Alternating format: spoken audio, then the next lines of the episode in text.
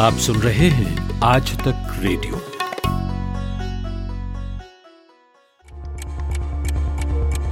प्रधानमंत्री नरेंद्र मोदी ने अब से थोड़ी देर पहले पूरे देश को लॉकडाउन करने की बात कही Well, the United Kingdom is now on total lockdown. Spain is due to go into a nationwide lockdown starting Monday. Victoria will be in lockdown within the next 48 hours.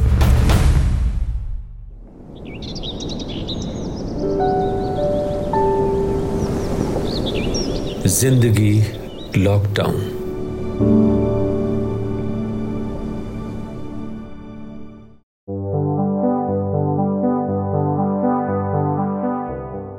Lockdown ने हर industry को बदल कर रख दिया है।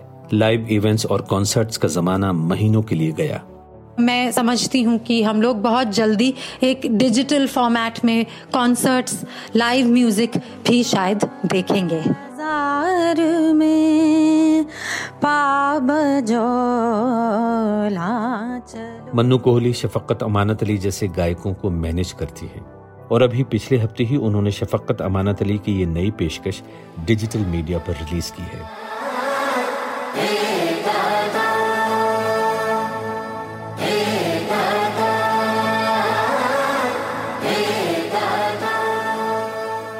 लेकिन उनका क्या जो डिजिटल प्लेटफॉर्म तक नहीं पहुँच पाएँगे? अब से लगभग 28 साल पहले कथक गुरु शोभना नारायण को पद्मश्री मिला था। उनके पास बहुत काम था, बदस्तूर काम मिला, अब उनके पास काम नहीं है। मिसाल के तौर पर, लाइट वाले हैं, साउंड वाले हैं, मेकअप वाले हैं, स्टेज पर सेट्स लगाने वाले हैं, वो किस तरह से जिए? उनकी तो रोजी रोटी चलती थी परफॉर्मेंसेस के ऊपर। आप ही सोचिए कि अगर परफॉर्मेंसेस नहीं हो रही है और सब कुछ ऑनलाइन हो रहा है तो वो लाइट्स किस तरह से वो करें? आजकल अंग्रेज़ी में कहते हैं digital is the new norm वाकई? भारत से दूर सात समंदर पार लगभग तीस हज़ार छात्र ब्रिटेन गए थे पढ़ने के लिए। आज लॉकडाउन में दयारे गैर में बेहद परेशान हैं। बहुत से बच्चे महँगे लोन्स लेकर आते हैं अपनी फ़ीस देने के लिए और अपने रहने और खाने पीने का खर्चा वे पार्ट टाइम जॉब से निकालते हैं। कोरोना के चलते बहुत लोगों की पार्ट टाइम जॉब्स चली गई हैं और वे हमें बताते हैं कि उनके पैसे खत्म हो रहे हैं। जिस बच्चे के हाथ से उसकी जॉब चली गई हो और वे अकेला घर से दूर हो, उसकी मानसिक स्थिति का अनुमान आप शायद लगा सकते हैं। नमस्कार। मेरा नाम परवेज आलम है। ज़िंदगी लॉकडाउन के सातवें प्रोग्राम के साथ मैं हाजिर हूँ। आज तक रेडियो पर पॉडकास्ट सीरीज़ ज़िंदगी लॉकडाउन का मंच पूरी दुनिया के लिए खुला है। आपको याद होगा, पहले इस कार्यक्रम में लोग अपनी रोज की दिक्कतों की तरफ़ इशारा करते थे। अब ज़्यादातर लोग ये समझने की कोशिश कर रहे हैं कि कोरोना और लॉकडाउन ने हमारी ज़िंदगी पर बहुत दूर तक जाने वाले जो असरा छोड़े हैं, वो क्या हैं?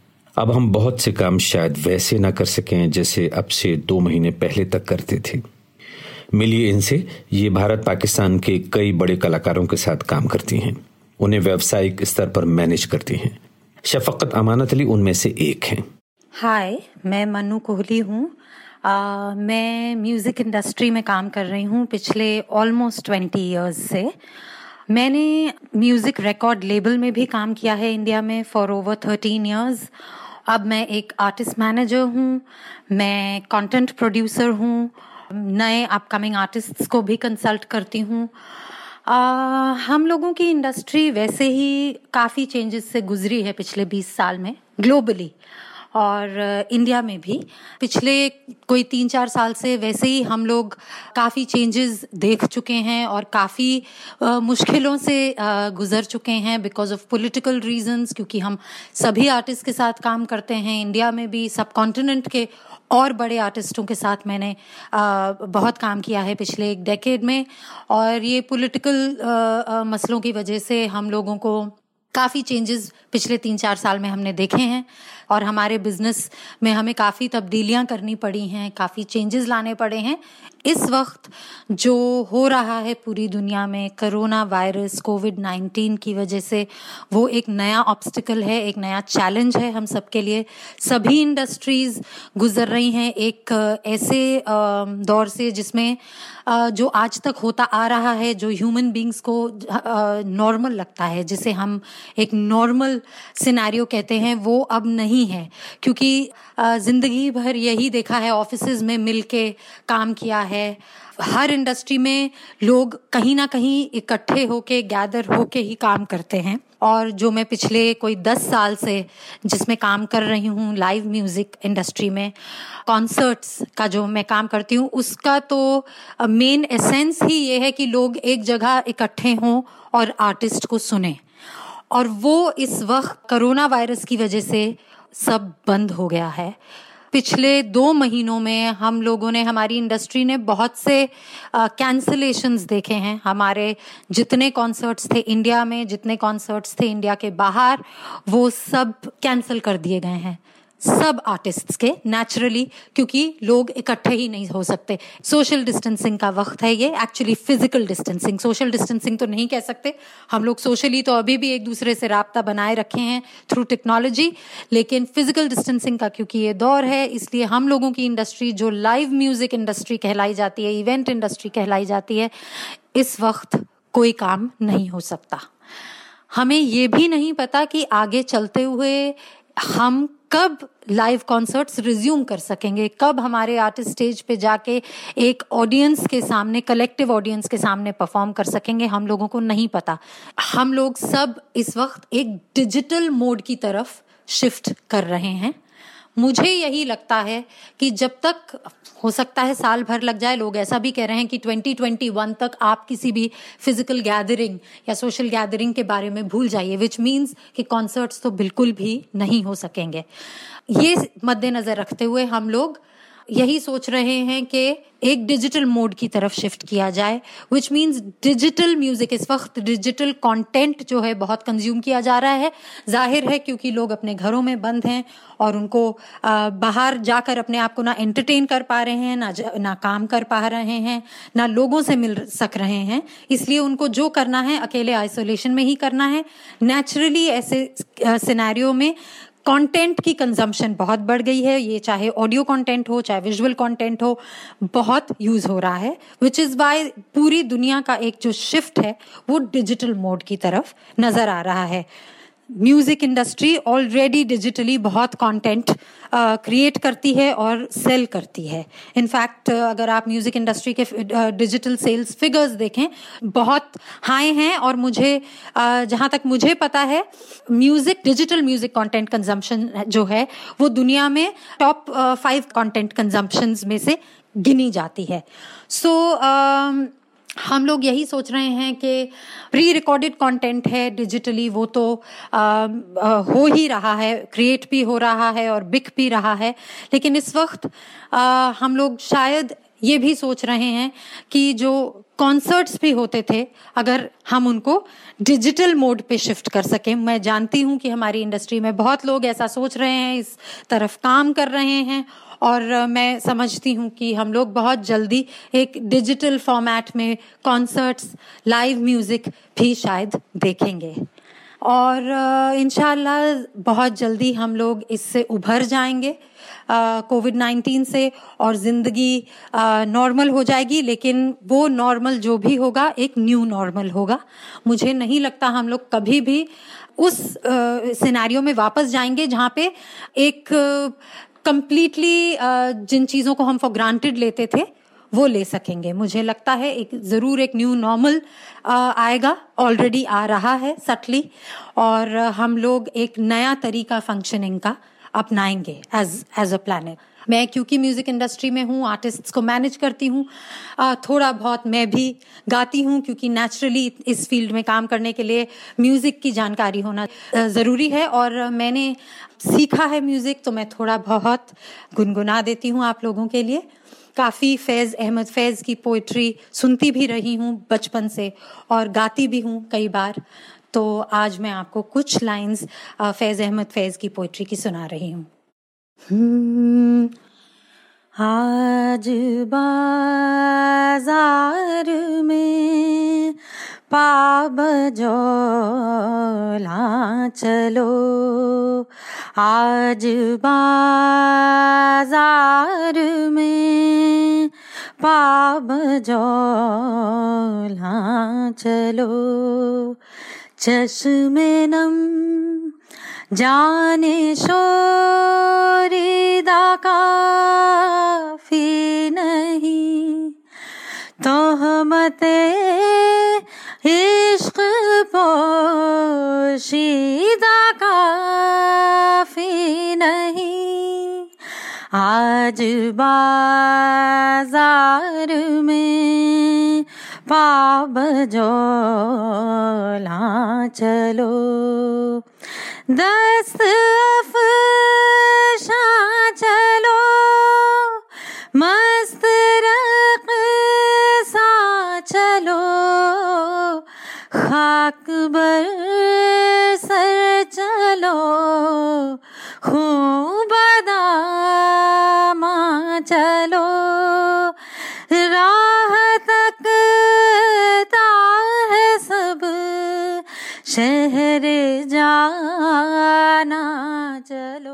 मन्नू कोहली, जिन्होंने अभी हाल ही में शफकत अमानत अली की गाई हुई एक दुआ रिलीज़ की है डिजिटल मीडिया पर। वो भी आप इसी अंक में सुन सकेंगे। पहले इनसे मिलिए, जिन्हें किसी डिजिटल का सहारा ही नहीं। बिरजू महाराज की शिष्या, पद्मश्री और संगीत नाटक अकादमी के सम्मानों से पुरस्कृत, भारत की सुप्रसिद्ध कथक नृत्यांगना। मैं शोभना नारायण हूँ, दिल्ली में रहती हूँ। आज कोविड 19 कोरोना वायरस ने पूरे विश्व में जाल फैला दिया है। हमारे सामने एक चुनौती खड़ी करती है। आज वीडियो कॉन्फ्रेंसिंग से पूरा चल रहा है काम। मेरे जो है अधूरे किताबें, उनको मैं लिख रही हूँ, कंप्लीट कर रही हूँ।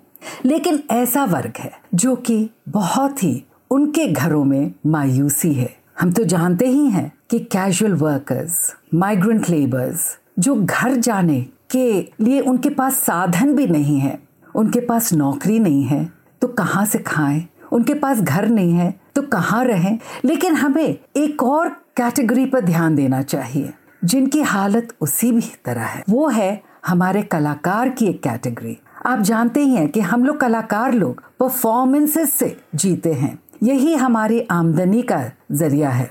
और जब लॉकडाउन का पीरियड है तो आमदनी किस तरह से हो?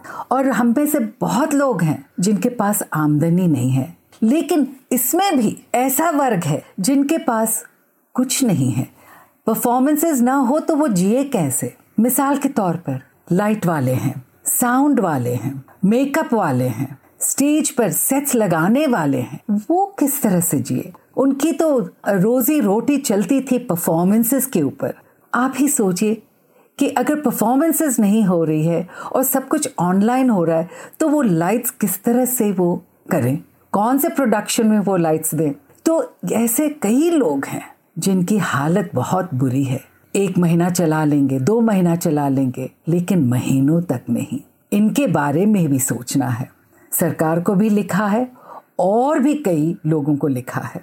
सभी लोग को याद रखना है कि कहीं ना कहीं जो इन, उनके अंदर एक करुणा की दीपक थी, वो शायद धीमी हो गई थी। अगल बगल के सभी लोगों के लिए कोई भेदभाव नहीं करना चाहिए, किसी भी तरह से भेदभाव नहीं करना चाहिए, क्योंकि जब कोविड नाइन्टीन आई थी तो फिर इसने किसी से कोई भेदभाव नहीं रखा, सभी को अपने चंगुल में ग्रस्त कर लिया। आज इस माहौल में पता नहीं क्यों रामधारी सिंह दिनकर की एक कविता दर्पण के कुछ पंक्तियाँ याद आ रही हैं। और मैं वो आपके साथ शेयर करना चाहती हूँ। ढहती मीनारों की छाया, गिरती दीवारों की छाया, बेमौत हवा के झोंके में मरती झंकारों की छाया। छाया छाया ब्रह्माणी की, जो गीतों का शब्द ढोती है, भुज में वीणा की लाश लिए आतप से बचकर सोती है। झांकी उस भीत पवन की जो तूफानों से है डरा हुआ। उस जीर्ण खमंडल की जिसमें आतंक, रोर है, भरा हुआ।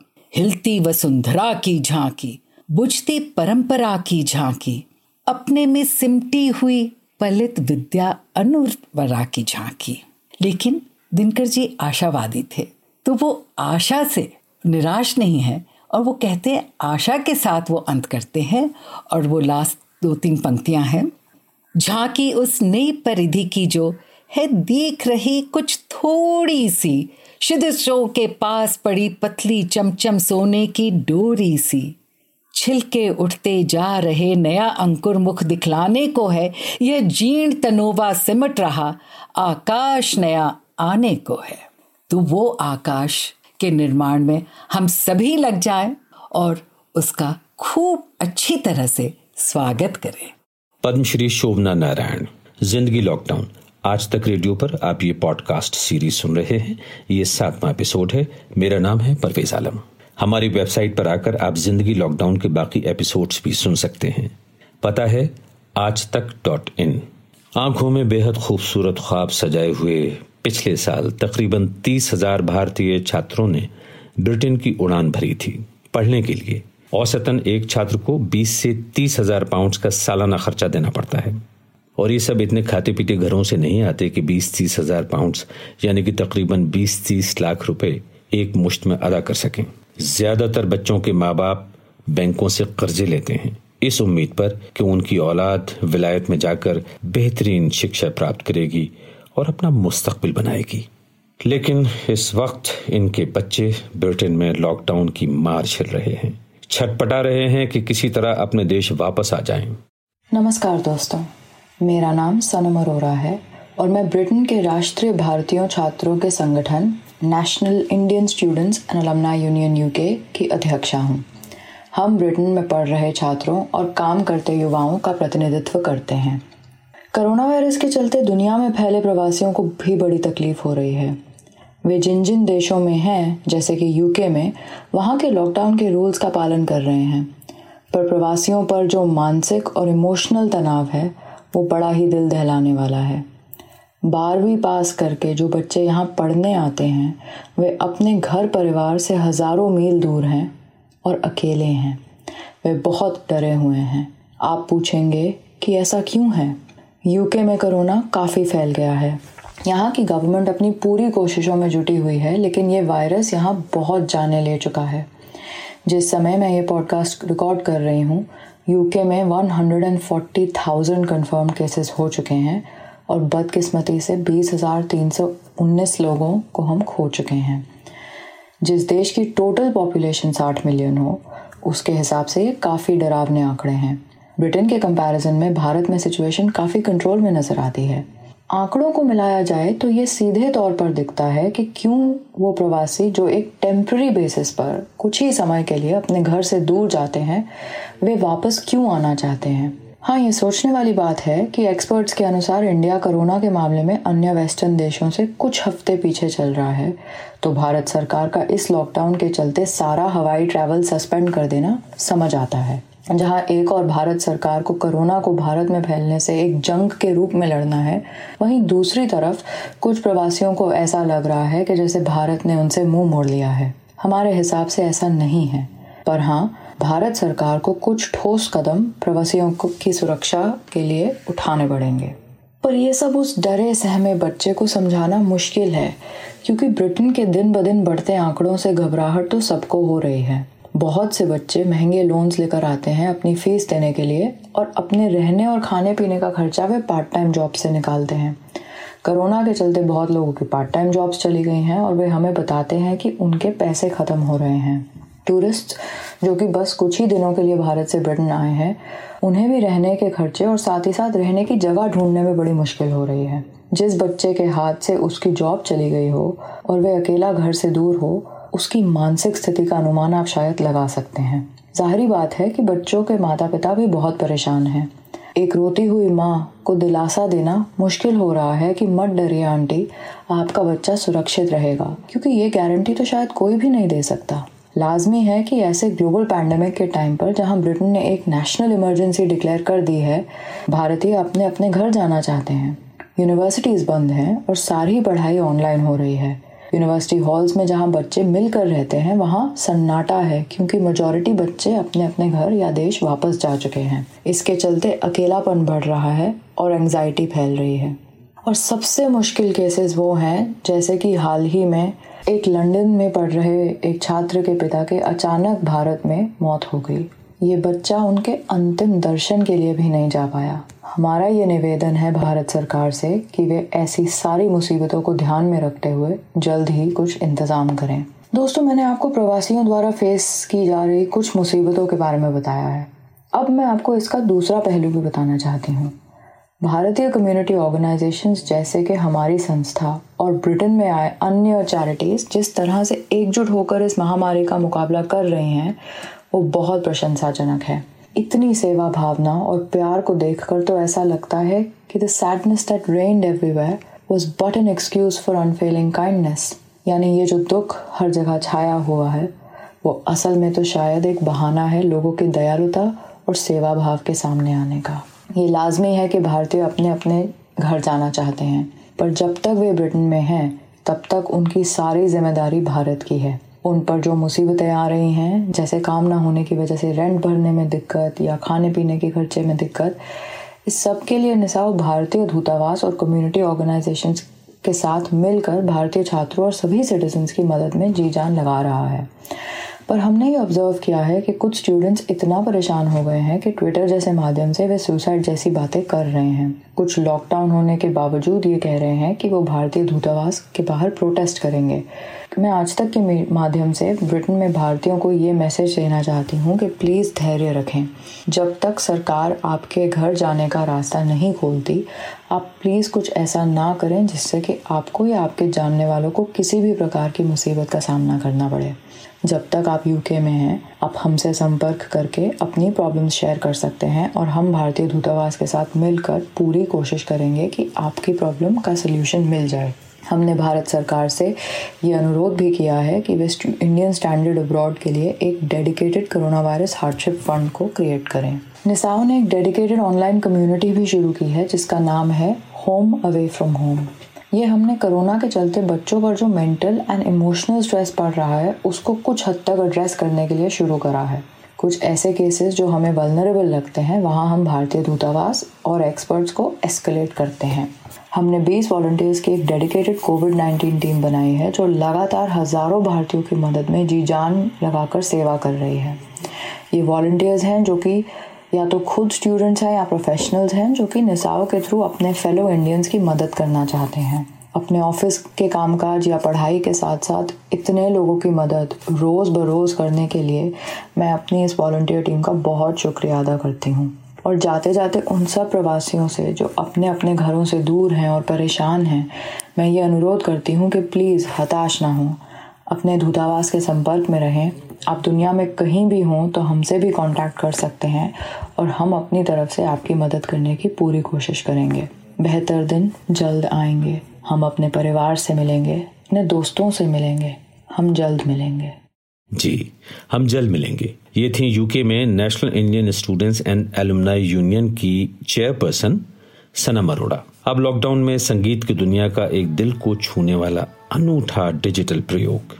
उस्ताद अमानत अली खान की संगीतबद्ध की हुई दुआ, जो उनके बेटे शफकत अमानत अली खान ने रिकॉर्ड की लाहौर में, कराची में मिक्सिंग हुई। भारत, पाकिस्तान, बांग्लादेश और बहुत से देशों में सैकड़ों लोगों ने उनके सुर में सुर मिलाया। सब एक जगह एक साथ नहीं थे, लेकिन एक्सपेरिमेंट कामयाब हुआ और डिजिटल दुनिया में अपलोड हो गया। बरसा दे दाता, हे दाता, अपने करम की जोत जगा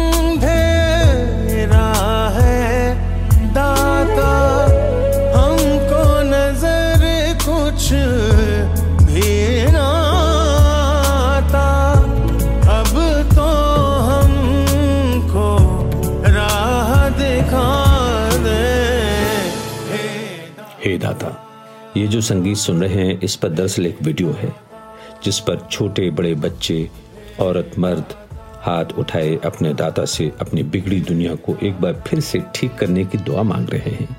ब्लैक एंड व्हाइट में फिल्मिंग है। दर्जनों फ्रेम्स में, दर्जनों चेहरे और फिर उनमें शामिल होते हुए नए फ्रेम्स नए लोग। आवाज़ में आवाज़ मिलाते हुए, हे दाता हे दाता। तू सुनता है सबके दुआएँ।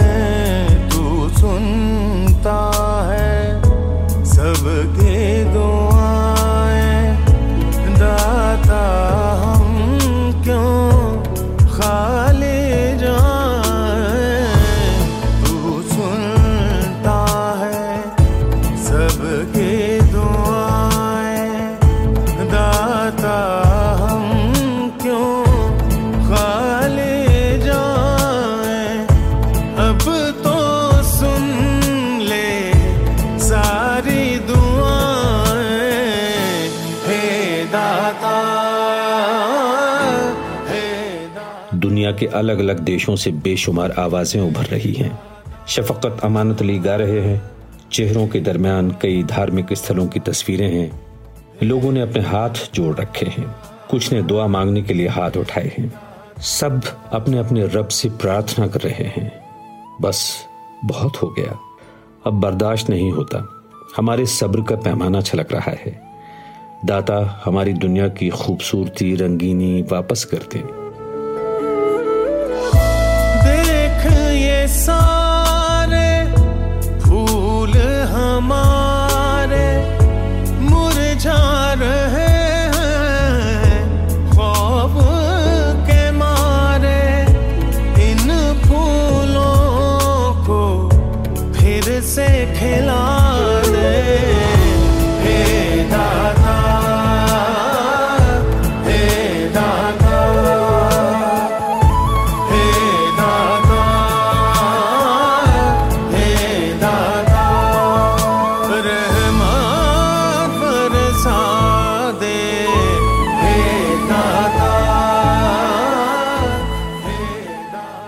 लॉकडाउन के सातवें प्रोग्राम से परवेज आलम को इजाज़त दीजिए। हमें अपनी राय भी लिखिए। ईमेल आईडी है radio at Aaj Tak dot com और इस सीरीज़ के बाकी प्रोग्राम साथ में खबरों और समसामयिक चर्चा के विशेष पॉडकास्ट सुनने के लिए हमारी वेबसाइट पर आइए आज तक डॉट इन इस प्रोग्राम की एडिटिंग मिक्सिंग की कपिल देव सिंह ने। नमस्कार।